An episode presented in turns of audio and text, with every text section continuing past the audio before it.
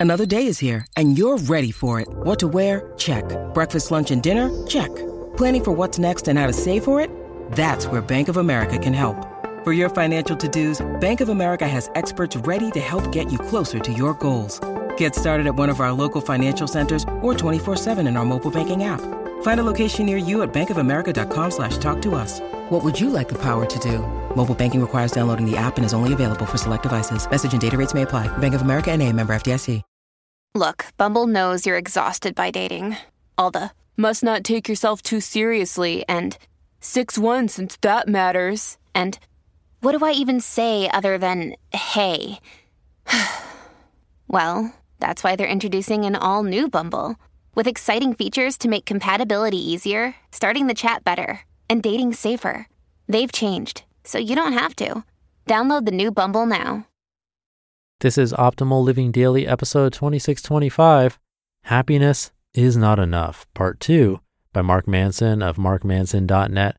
And I'm Justin Malik, the guy that reads to you every single day of the year. Now, today's episode is part two of a longer post. If you didn't catch part one yesterday, I'd recommend listening to that first. But if you're all caught up, then let's get right to part two and continue optimizing your life. Happiness is Not Enough, Part 2 by Mark Manson of markmanson.net. How diversifying your emotions makes you a more resilient person. There's a concept in psychology called emotional diversity. Emotional diversity is just what it sounds like, experiencing a variety of emotions. And it turns out that people who experience a wide variety of both positive and negative emotions are a lot better off, both mentally and physically, than people who only experience a few emotions regularly, good or bad. Just like a more diverse stock portfolio is more resilient to large swings in stock values, the more diverse your emotional life is, the more resilient you are to the large swings in experience that life gives you. If you're comfortable with anger, you'll be able to call it up at the appropriate moments and use it. If you're comfortable with joy or guilt or grief, you'll be able to use those when you need to as well. A diverse emotional life isn't just made up of a few good and bad emotions.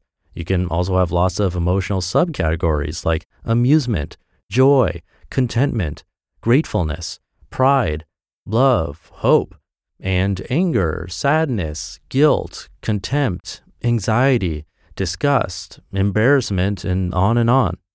Researchers think that people who experience a wider range of these types of specific subcategories of emotions are more resilient in the face of adversity because they're better at identifying what triggers those emotions.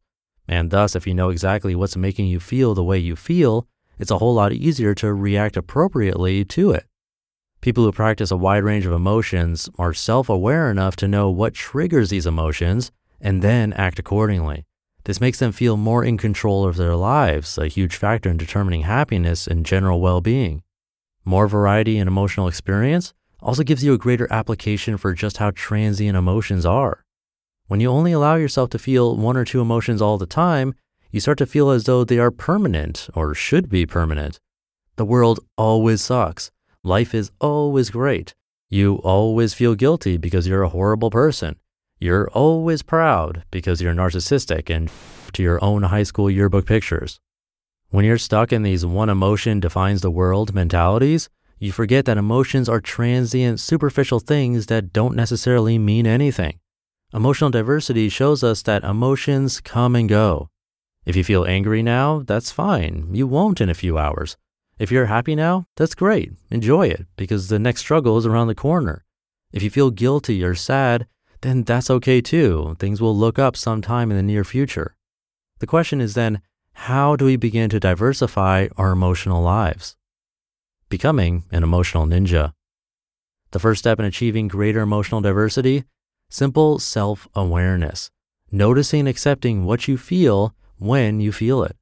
This sounds so simple as to be stupid, but what you'll likely find is that if you've denied a certain emotion in yourself for long enough, you'll actually stop realizing when you're feeling it.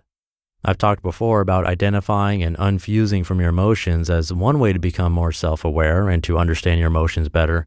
This is the next step learning to identify the emotion and then separating your decision making from the emotion.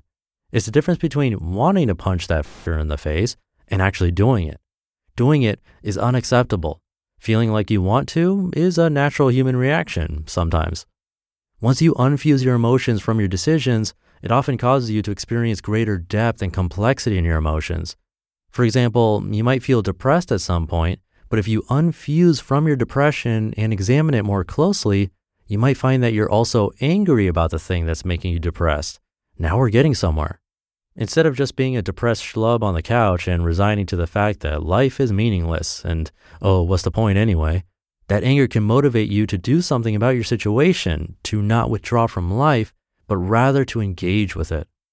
This is what being an emotionally well adjusted person is all about.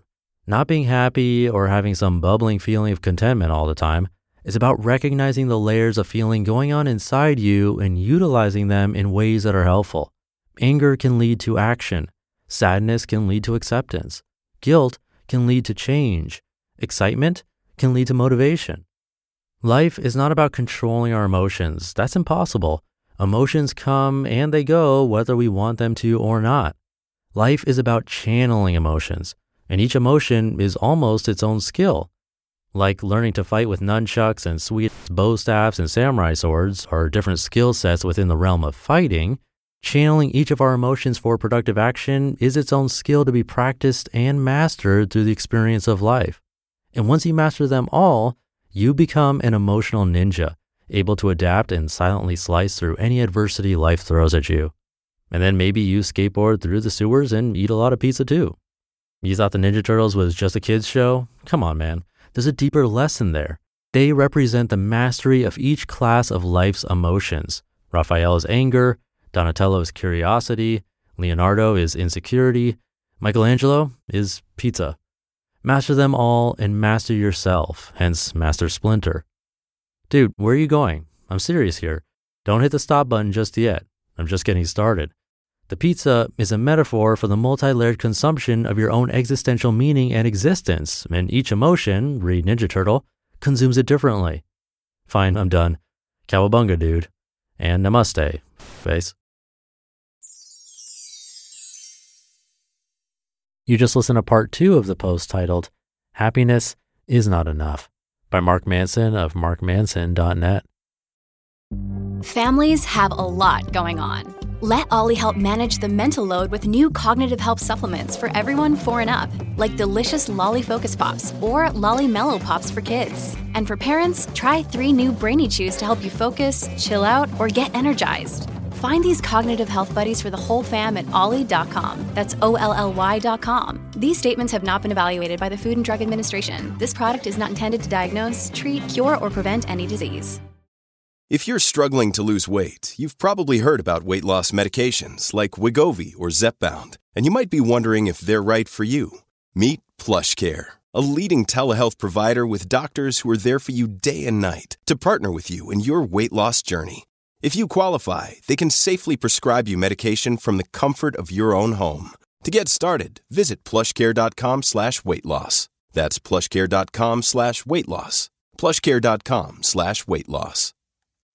Thank you again to Mark. We usually want to push away the quote unquote bad emotions, which might be one of the reasons we turn to this kind of content or maybe even therapy, hoping to live a life with more happiness on average but Mark brought up a good point.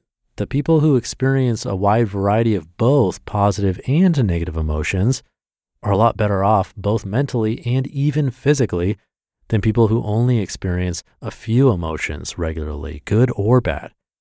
So, does that mean we should just give up on great content or therapy?